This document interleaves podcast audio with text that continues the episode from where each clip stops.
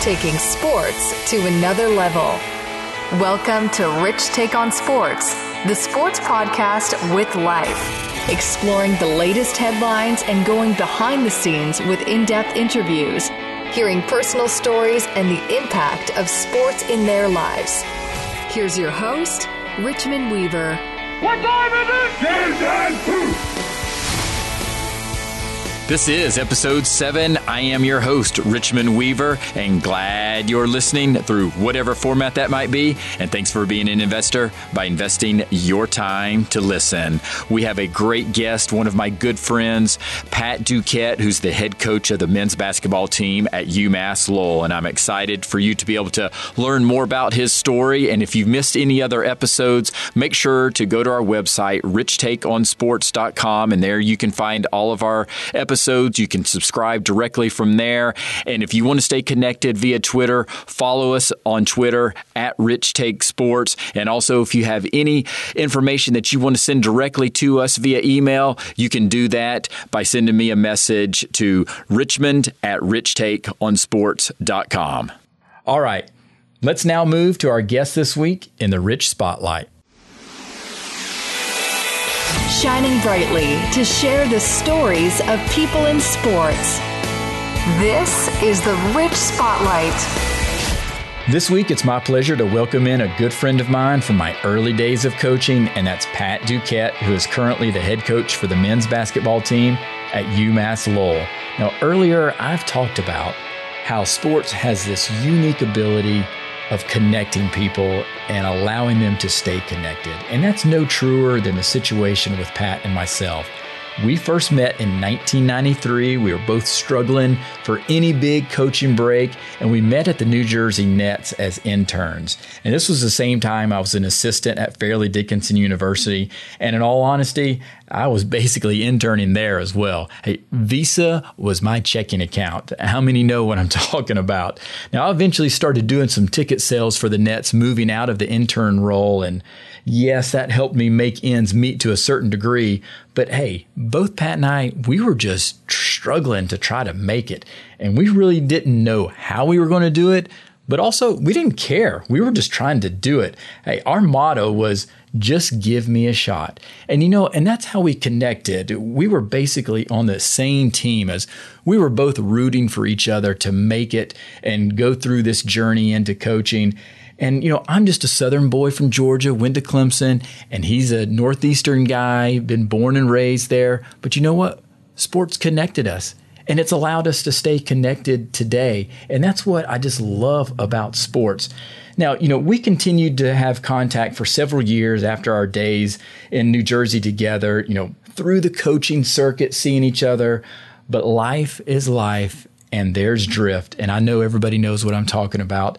And contact does fade, and it did with us, but that connection was still there. So when I decided to start this crazy thing called Rich Take on Sports, one of the first people I reached out to was Pat. We hadn't talked in 10 plus years, and do you know what? One of the first things he said? How can I help? And that's just the type of person he is, putting others first. And so it's easy to see why guys like playing for him and why parents trust him with their kids. He's now entering season number five at UMass Lowell and has helped lead the transition for the school from Division two to Division one. And that's not an easy task, but he's been up to the challenge. But before that, he spent three years as an associate head coach at Northeastern with Bill Coen and also 13 years at Boston College with Al Skinner, climbing his way from administrative assistant to associate head coach during those 13 years. And I think you're going to enjoy his story. So here's the interview with Pat Duquette. Well, Coach Duquette, thanks for joining us today. I greatly appreciate your time, sir. Yeah, thanks, Rich. Good to join you. Yeah, uh, it's great getting reconnected. You know, after uh, all these years, and you've moved on to bigger and better things from our early days of interning together at New Jersey Nets. I know we uh, like to refer to those as the lean years, right? Extremely lean. Yeah. yes, it was. It was that long ago. But. I know it. It's it's unbelievable how how time goes by so fast. And speaking of time going by so fast, let's actually rewind. The start was interning uh, together with the Nets, but let's explore even further back for you. Let's talk about your childhood growing up in sports and how you became uh, into sports or how it became an important part of your life. Yeah, I mean, like many kids, I didn't realize it at the time, but I had a, I was so fortunate to have a great childhood, wonderful, supporting parents. Um, there was five kids in my family. Uh, it was all about school and sports, and my mom and dad stressed that they were fully supportive um, uh, in everything we did. You know, all I can remember as a kid is my mom and dad, you know, shuffling us back and forth from game to game in a station wagon. Okay. And like I said, there was five kids. We all played sports. It was just picking up one and dropping off the other. And, you know, that was my life growing up. We all played multiple sports back then. It wasn't okay. like kids specialized. So in the fall, we played soccer. In the winter, we played basketball. In the spring, we all played baseball. And, um, and that was just kind of the cycle of life. Board every season and, uh, and do well in your schoolwork and, and you get to keep playing. Now, as you mentioned, your brothers and family and all of that, how was the lineup? Where did you fall in the mix, and did they provide motivation for you? And did you look up to some of them? Yeah, and that was another reason why I was fortunate because I had two older brothers and older okay. sister. I'm fourth out of fifth out of five, and um, yeah, I think that's always a, a nice situation for a kid who wants to get into sports to have older siblings that are already doing it. Um, not just not just to teach you, but you know, to, at some point to, to compete with. Yeah. And then, you know, to, to have goals to try for you, you know, you always want to be as good as your older brother That's and, right. uh, or, or better. So yeah. to have that, that goal to, to, uh, to challenge myself growing up, uh, was great. And my older, older siblings were really good about including me. Um, beating me whenever they could, encouraging me as well. And now, what about uh, your neighborhood? How was that? Was it situation two where the neighborhood would get together and play and compete, and that helped motivate and helped you in your path? Yeah, I mean, it was a different time, Rich. It's yeah. probably similar to when you grow up. I mean, right. it was pre-computers and video games, so yeah. that's all we did, and and we would just. You know, sometimes make up our own games. It would be a tennis. You know, we play baseball with a tennis racket. Uh, and, and a tennis yeah. ball right out in the street. And uh, and pretty much every day. I was fortunate. I lived uh, two blocks from a park, so we would go to the park almost every day. But if not, we would just play out in the street. Uh, lived down a real real quiet street, not much traffic, so we turned it into, you know, a, a hockey a hockey rink, a baseball wow. diamond, a basketball court. You know, it was whatever we needed it to be, and we would play from, you know, sunrise to sunset, and take two breaks for for meals, but that's about it. That that's was it. my childhood growing up. So not not a bad way to do it. No doubt about it. And then so when did you start gravitating towards one sport and in particular basketball or was there a particular moment that you did that or do you just continue to play multiple sports all through high school? Yeah, I played multiple sports all through high school, but okay. that's mostly what people did. Um it's a smaller high school as well. You know, in order to field competitive teams in all the sports, you know, we had, we were, you know, really needed guys to play multiple sports. Yeah. Otherwise, we wouldn't have had competitive teams. Okay. So there was a lot of encouragement slash pressure for uh, for good athletes to play uh, multiple sports. Um, so I did that all the way to college, and you know, basketball was becoming my best sport uh, throughout high school and becoming noticeable. So, you know, I did do a, a couple specialty camps in the summer. There wasn't much AAU traveling, but specialty camps not too far from my house that I went to, uh, and then got recruited a little bit at the Division three level. Ended up going to Williams College, which Yeah. wasn't too far uh, from my home. And then was there a, moment that you came to realize that man, I love basketball and I want to pursue coaching basketball as my career? Yeah, when I was in college, um, I wasn't sure. I, I switched majors a couple different times, Okay. um, and wasn't sure which path to go.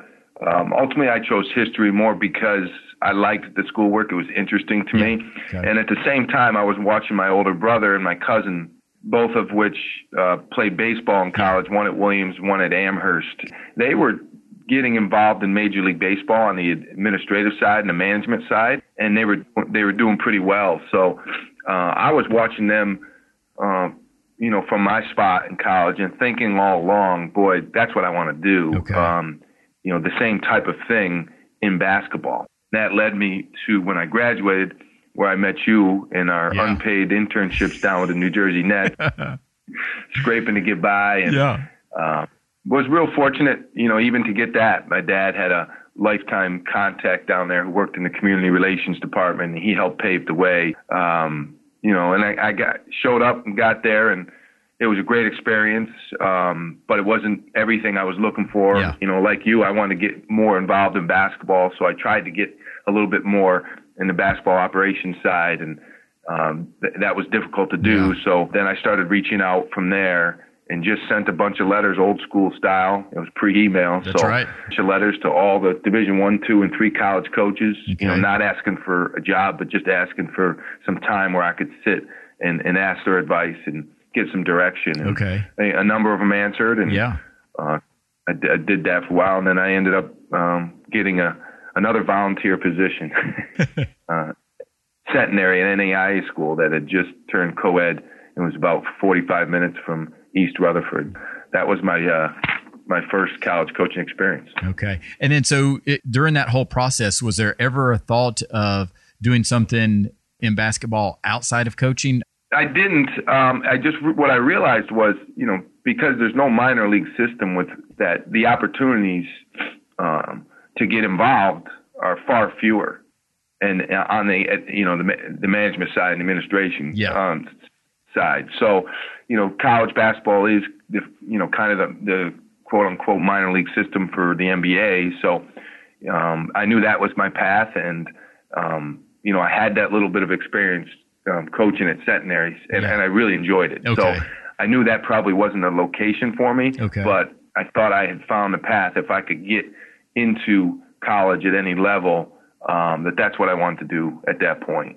You know, after this, after the internship ended, I had no idea how I was going to continue coaching. So I Okay. went down, lived with my brother, who was working in the Mets minor league system at the time down in Port St. Lucie. I just lived with him and uh, waited tables and um, tried to take take a pause and figure figure it out. And that's Yeah. when I got a call. Uh, Dave Paulsen, who recruited me to play at Williams College, uh, he had just left Cleveland State, where he was an assistant coach, and he took the head job at St. Lawrence University. And he had an opening for an assistant coaching job position, and he called me, and I dr- drove home and drove right up there and took it. And that was my next college job. And that that was tremendous, Rich. Such a great learning experience. Um, Dave, Dave knew me uh, from my Williams days. Um, he had coached in the Division three level, but he had also spent time at the Division one level. And he gave me so much responsibility, particularly in recruiting, and taught me a lot about the business um, at every level. So even though I only spent one year with him, uh, I learned a ton, uh, and it was a great experience for me. What, what did that path look like after after St. Lawrence? Yeah, well, it's, it's almost better sometimes for kids to get their feet wet at the Division three level Yeah. because you you can do everything. I, I, I recruited, I coached, um, you know, I learned a lot. Whereas sometimes the entry level at the Division one level can be a grad assistant or Yeah. it can be an operations position, and you don't always get to do the on the floor coaching or the recruiting. So um, even though it was at a lower level, you know. Uh, I, I thought it was really helpful to be able to to get on the floor and, and especially to recruit because For we all know that's such a part of it. Um, and, and that helped me get my next job. Okay. I mean, when you're on the road in Division three and Division two, there's no restrictions. So I mean, almost every weekend I'm at a tournament, all summer, all spring, and through that uh, experience, I got to know some of the other Division two coaches in the area. Um, and a, a year later, a position opened up at St. Michael's College, a Division two school, and I had gotten to know the assistant coach a little bit from from being on the road. Uh, and interviewed and got that job, and that was a good next step for me. Got me to a slightly higher level, uh, and also afforded me the opportunity to get my master's degree. So I did that and spent two years there. So, what type of grind was that? Coaching and going back to school was that a challenge? Well, I made seventy five hundred dollars. I thought I was rich because I was only making three three thousand at St. Lawrence the year before. So they offered me seventy five hundred. Now, in addition to coaching, I had to do game management for the uh, fall and spring sports. On top of that, as I mentioned, I was getting my master's, Yeah. and then to earn a little bit more money, I was a substitute uh, teacher at the local uh, uh, grade school. Add all that together and trying to coach, and it was probably six thirty in the morning to ten o'clock at night every every day. But honestly, Rich, I loved it. You, did? you know, when okay. you when you like what you're doing and Yeah. you're young, um, I, I didn't notice the time I was putting in. I, I enjoyed every every bit of it. And then so you get your master's, and then wh- what's the the next step for you? happened fast. I remember my parents coming up for the graduation ceremony, and all of a sudden I'm off to Boston College. And I, my plan was to stay at St. Mike's. Uh, that that spring, um, the assistant coach that I knew became the head coach, uh, and he moved me up to his top assistant after four or five years of bouncing around with no benefits and part-time positions. I got my first full-time position with benefits. I think it was twenty-eight thousand dollars. Wow. Um, you know, I thought I died and went to heaven. Yeah, of You know, I'm a full-time college coach. But coincidentally, that same spring, Al Skinner and his staff, who were at Rhode Island, got the Boston College job, and they all obviously moved uh, to Boston, and Yeah. they had one position available. The guy I was working with, Tom O'Shea's brother, Tim O'Shea, was Coach Skinner's top assistant, and I had gotten to know him through his brother, and they invited me down to interview for the administrative assistant slash operations position at Boston College in uh, back in 1997. They uh, Coach Skinner offered me the job on the spot, and I took it. That was my big break to get me to the Division One level. So you get Division One level. What did you see first and foremost when you got to Boston College in terms of the difference between Division One and and Division Two and Three, where you had been? Well, I mean everything. I mean not just the, the you know the caliber of athlete, but Yeah. the facilities. Okay. You know, alone. I mean, they, you know, when you have big time football, you know the size of the athletic department, the number of personnel there, um, you know the, the facilities themselves. You know, it's a whole different world. The the the power conference in Division One. Yeah. So, yeah, it was a great learning experience, and and um, I mean, I was in heaven. Boston College. I couldn't have imagined you know, working at a school like that. And I, I didn't have many contacts in Division One, so I never really envisioned that as a possibility. You know, at the same time, a lot of people were, were telling us that there's no way we're going to win. Um, it was a pretty bad situation when the coach left. A few of the players had followed him. Some of the recruits got denied admission. We were dealt a tough hand, and there were a lot of people that were skeptical about whether or not we could turn it around. So d- within that, uh, walk us through some of the the highlights at Boston College, what you guys were able to accomplish because you did uh, definitely turn it around. Yeah, um, those first few years, I mean, the highlights for me were were uh, just going to work every day and Okay. learning from guys like you know Coach Skinner and Yeah. Bill Coen, Tim O'Shea, Ed Cooley. We had such a good staff. I mean, all those guys right now, including myself, are Division One head coaches. So to be a part of that staff and around those guys, and uh, it was a great opportunity for me. Um, year three, we finished in last place, and I think you know a lot of people were still unsure whether what was going to happen. Got a guy by the name of Troy Bell, had a had a handful of tough tough kids around him uh, who got a, a little bit older, and we had a group that gelled. We had a small group, but we ended up pressing and playing a uh, a style that really fit them well. And we went from last place to first place in between our third and fourth year. We actually won the Big East regular season, and we won the Big East uh, conference tournament. And man, it was awesome. That was 2001, Okay. first time it had ever been done where Yeah. someone went from worst to first. And we won the Big East tournament by the largest margin of victory in, in the history of the tournament. So, uh, yeah, it was a great run. And then it just took off from there, Rich. Um, guys got jobs. We continued to go to NCAA tournaments. You know, I continued to get promoted as guy, you know, guys above me left. I think we went seven NCAA tournaments in nine years. Oh my goodness. Uh, I mean, it was a hell of a run. So you you jump in position. You're you know you're no longer administrative assistant in op- operations. Now you become a full time assistant out on the road recruiting. Is that correct? In 2001, when we um, won the Big East tournament, after that season, Tim O'Shea, who was the associate head coach, got the head job at Ohio University. Um, so all of a sudden, I'm sitting there and I've got two unbelievable opportunities that just right in front of me. Um, coach O'Shea offers me to be his assistant in Ohio, and Coach Coach Skinner offers to promote me from the administrative assistant to the full-time coaching role at Boston College. But at that time, if you remember, the, the third assistant was not recruiting. That's right. Yeah, so my choice is, you know, go to Ohio and be one of the top assistants and get on the road recruiting, or stay at Boston College, you know, at, in the Big East, which is the highest level, but be in that third spot and not be able to recruit. And I actually chose to stay at Boston College. Okay. They were both choices.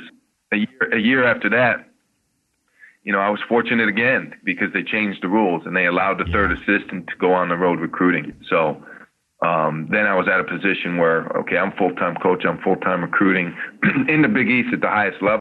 That was a great spot for me. I was young, you know, I was probably oh, 30, you know, 31, 32 years old.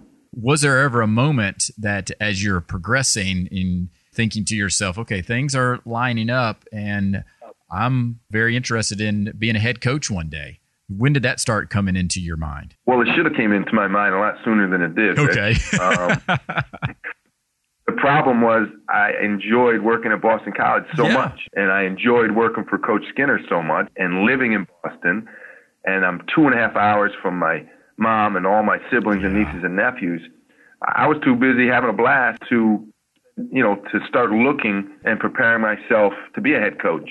Um, so um, you know, I interviewed once or twice when I was at Boston College, but it's a type of thing where there's so many fewer jobs than there are candidates, right? To yeah. be a head coach. It, right. It's so competitive. It so is. you got to get out there and you've got to interview for a few jobs before you end up landing one. That's how competitive it is. That's so right. I probably, in hindsight, would have been a little bit more aggressive towards the end of my time at Boston College. But but I also thought for every reason that we were going to be at Boston College, college a long time. Yeah, you know, we had had so much success. But that didn't happen. You know, in 2010, you know, turn of strange events, and my boss and his boss, you know, obviously, you know, some things happened yeah. there, and, and we got let go of Boston College. Yeah, so they just didn't see eye That was uh, after 13 years, 15 years really of of good things and fortunate things, and um, that was the first real big blow that my career had taken. Yeah. Now, describe where does that leave you? What's your plan after that? Okay, yeah. So walk us through that. Scared, worried, yeah, and just unsure. Funny, I was just just talking to Andy Katz, who's been a really good friend of mine from ESPN yeah. yesterday. Okay, and uh, he he obviously was was let go with all the yes. layoffs, which mind-boggling to me that it a really guy is. that qualified uh, at his job. But anyway, he was saying it's like being at your own funeral, you know, f- from the outside and watching. Okay. And that's kind of what it was like. It's a surreal experience you got a lot of people reaching out trying to support you, um, but a lot of uncertainty yeah. uh, as well. Um, I, I caught another break. Okay. You know, I'd become great great friends with the assistant coaches at Boston College when I was there. Bill Coen had left in 2006 to be the head coach at Northeastern. He was one of my closest friends. Um, we had worked well together for uh, eight, eight, nine years when we were at BC. So he created, uh, you know, position. He gave me the associate head coaching position at Northeastern in 2010. Obviously, it's you know not the ACC, and it was a huge pay cut for me. Um, but I ran to take it. it. It's hard to get one chance, and sometimes it's even harder to get a second, second. chance. So it didn't matter to me what level was or or what money was. I knew Bill uh, I, I, knew he was a great coach, and this was a, another opportunity for me to stay in college coaching. So I was super excited. I, I know that worked out because obviously it continued to lead your path and, and, to becoming a head coach. So how did that all come about then? Yeah, the um, becoming a head coach. Well, I, yeah. I, you know I stayed in it. I stayed in it. Yeah. I stayed at it. Okay. You know I got. I had to be a little more aggressive in terms of getting myself out there and interviewing for head coaching jobs because you don't know what's going to happen. Um, so I, I was at Northeastern for three years. I was able to get a couple more Division One interviews, get my name out there. Um, we were also uh, having success at Northeastern, which helped. We won the conference in 2013. So when the UMass Lowell job opened up, you know, now I had been at, you know, two major colleges and universities in the area, in Boston College and Northeastern, and we had a lot of success at both spots. So it was easy for me, you know, to get involved in the interview process. They were well aware of the success that I had been a part of. Um, and, um, you know, loved this place from the day I arrived and, and the day I spoke with, you know, Dana Skinner and Peter Casey and saw the campus and the arena uh, that we were going to play in. I was familiar with the America East Conference. I knew that it was a job that um, you could have a lot of success with, uh, especially if you know the people were, realistic and patient enough. And I feel like they are here. They're competitive. They're Okay. giving me all the resources, and they want to win, but um, they're very realistic about um, how the process is going to take some time. So that's kind of where I'm at. Yeah. And so, was there something about that you, you found uh, thrilling or motivating that knowing that you were going to be able to take a program and transition it to Division One? Yeah, absolutely. I, I think in some ways um, it's a more interesting job, more rewarding job than an esta- you know a Division One program that has already been established. Yeah. Um, and I I remind my assistants that sometimes that we don't know how they don't know how lucky we are sometimes to be able to have the input that we have Okay. and the impact that we have in building this thing. A lot of times when you're at a Division One school that's been Division One for a long time, you, you run into well, this is the way we've done it for Yeah, years. That's right. You know, this is the way we've always done it. I, I don't run into that at all here. I mean, people are open-minded. They want input. Um, they've given me a lot of freedom to build this thing uh, the way we want to do it, and uh, that's a pretty unique opportunity to be able to have that that much of an impact. What are some of the highlights you know that you've been able to accomplish at UMass Lowell? Well, just the number of wins. I mean, when we don't get caught up in it, we Yeah. don't emphasize it too much. Okay. Um, but we've won more in the last four years than, you know, I, don't- I don't know exactly, but just about anybody that's made the transition. Okay. Uh, we've got more Division One wins. Um, f- I think 44 in four years. Um, you know, a good example comparison is is Bryant um, is right down the road in Rhode Island, and they did it, uh, made the transition just a few years before us, and, and Tim O'Shea's the head coach down there. He's done a great job, but Yeah. in their first four years, I think they won 20 Division One games, and we've already got 44. So, in terms of wins and losses, Yeah. I think we've had much more success than people thought we would. We've got a couple signature wins. You know, we beat Boston College, we beat Fordham, so those were certainly um, highlights for us. Was it bittersweet at all for uh, the big win against Boston College? I mean, that's such a special place for me. I've Yeah. got two assistants on my staff uh, that played for me at Boston College. Okay. So once the game starts, I mean, you know how it is. It's, Yeah. it's just like every other game because it's got to be. But it's tunnel vision. um, yeah. you know, going to that campus um, is always a little bit special for, Okay. for us. I mean, I spent 13 years there, Yeah. so imagine a long time. you know, yeah, it's a long time, and I've got a lot of friends that still work there that I stay in touch with. So, Okay. um, but that was a great win for our program.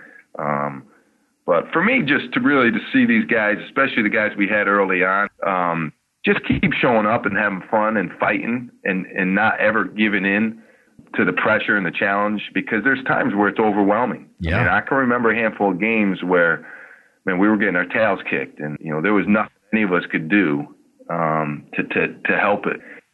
Those are those are defining moments where it can go either way. You know, as you know, teams can kind of cave in and That's right. and give up, or they can stay the course and believe. Yes. And I've always had guys that have continued to fight and and continued to believe. So that's made it easier to go through this tough uh, tough transition. Now, uh, so speaking of just the recruiting that you're that you have been doing all these years, and now you know obviously at recruiting uh, as a head coach, and you had mentioned that how we grew up is different. You know, there's much more specialized AAU events, teams, and players gravitate just to one sport, and that's it. When you're out there recruiting, do you look for guys that are actually playing multiple sports, or has it become such a uh, situation where there's really not that many out there? Well, it doesn't necessarily matter to me. Okay. Um, I see the advantage of doing it as a as a parent. Um, I think there can be an advantage to the kid as well, but you know, there's other advantages obviously to specializing too.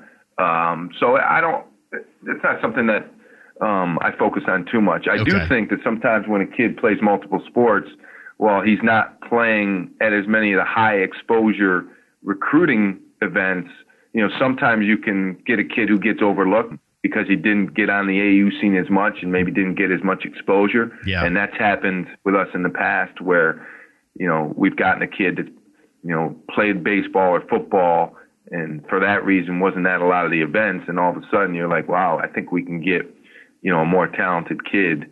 Well, as we're wrapping up here, uh, Pat, I just wanted to see if you could share, you know, just life lessons that you've learned because of your long career in sports and what you've been able to pull from sports and apply it into your everyday life, professionally and personally? Um, for me, Rich, it's it's the education component, okay. and well, I'm I'm a proud son of two school teachers, oh, so yeah. maybe I can't get that part out of it. But that's a big reason why I chose this profession. Okay. Um, what people see you know, in the newspapers and, and on TV is just one small piece um, of what we do. Yeah. You know, it's probably the most exciting part is, uh, you know, playing those big time games in front of the crowds and the cameras. But by far the most fulfilling part for me is um, giving kids the opportunity for an education and then watching them take advantage of it and grow yeah. and develop uh, and the relationships that you get to build. You know, to me, that's the most rewarding. That's the most lasting part of this thing. You know, I get the business side. Believe me, yeah. I've been doing it long enough at a high level. That's right. You know, I got to win if we're gonna keep keep you know keep being able to educate uh, kids. But yes. for me, that's a huge part of it. That's what drives me uh, every day, just as much as as the wins. Uh, I've got a quote that's always stuck with me since I was uh, a kid growing up. Yes, please share it. I was going to ask for your words of wisdom. Yeah, it's even been more relevant as I became a head coach. Okay. I make you make so many decisions on a daily basis. Yes. You know, not just basketball decisions. You know, you're making decisions that are impacting kids' lives, your assistant coaches' lives, and um, you got to be able to do that.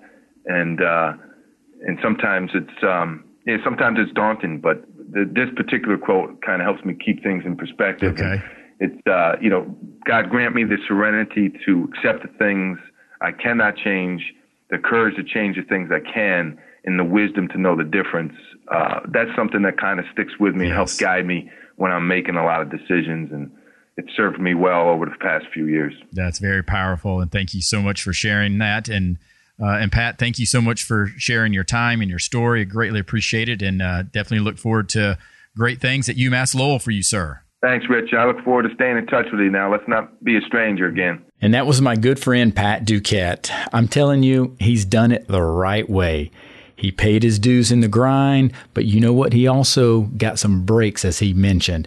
Now, the lesson here is to remember that even though he got some breaks, he took advantage of the opportunity when he was given that and he worked hard at it. He put in those long hours, and I guarantee you there were many times that he probably thought about giving up. I know, I know what it's like to be in that coaching grind. The coaching life isn't easy, especially earlier in your career. And now, for the ones that make it to the big time, yes, the grind might be a little easier because of the luxuries that you're afforded but there's just another set of challenges and pressures that come with it. But I'm definitely looking forward to watching Pat and the Riverhawks continue to do great things. Okay, episode seven is coming to a close, so let's finish this week with the weekly words of wisdom. Keeping encouragement and motivation rich. Keeping encouragement and motivation rich. Let's explore the weekly words of wisdom. The weekly words of wisdom come from a voice we just heard in the Rich Spotlight, and that's the words from Pat Duquette, head coach for the men's basketball team at UMass Lowell. Now, there's no need to go search for words of encouragement or words to keep us balanced when Pat did a great job of giving us those words in his interview. As he mentioned in the interview, he's leaned on these words for a long time, and they've helped him throughout his whole career and his life. So, once again, he said, God, grant me the serenity to accept the things I cannot change, the courage to change the things I can, and the wisdom to know the difference. Now, you know, we often get so consumed in our life trying to control and change things, and the energy that we spend on these things could be better spent focusing on things that we can control. And I'm no different than any one of you. I still get caught up in life and get caught up trying to control everything. And this is just a great reminder to focus on the things that you can control. And also, hopefully, that we have the wisdom and maturity to understand what you can and can't control. Well, that wraps up episode seven, everyone. We'll be back next week, and don't be surprised if there's another bonus episode early in the week. And remember, focus forward so we don't live in the past. All the best, everyone. You've been listening to Rich Take on Sports, the sports podcast with life. Visit richtakeonsports.com to subscribe and catch up on any episodes you might have missed. You can also follow us on Twitter at Rich Take Sports. Thanks for listening.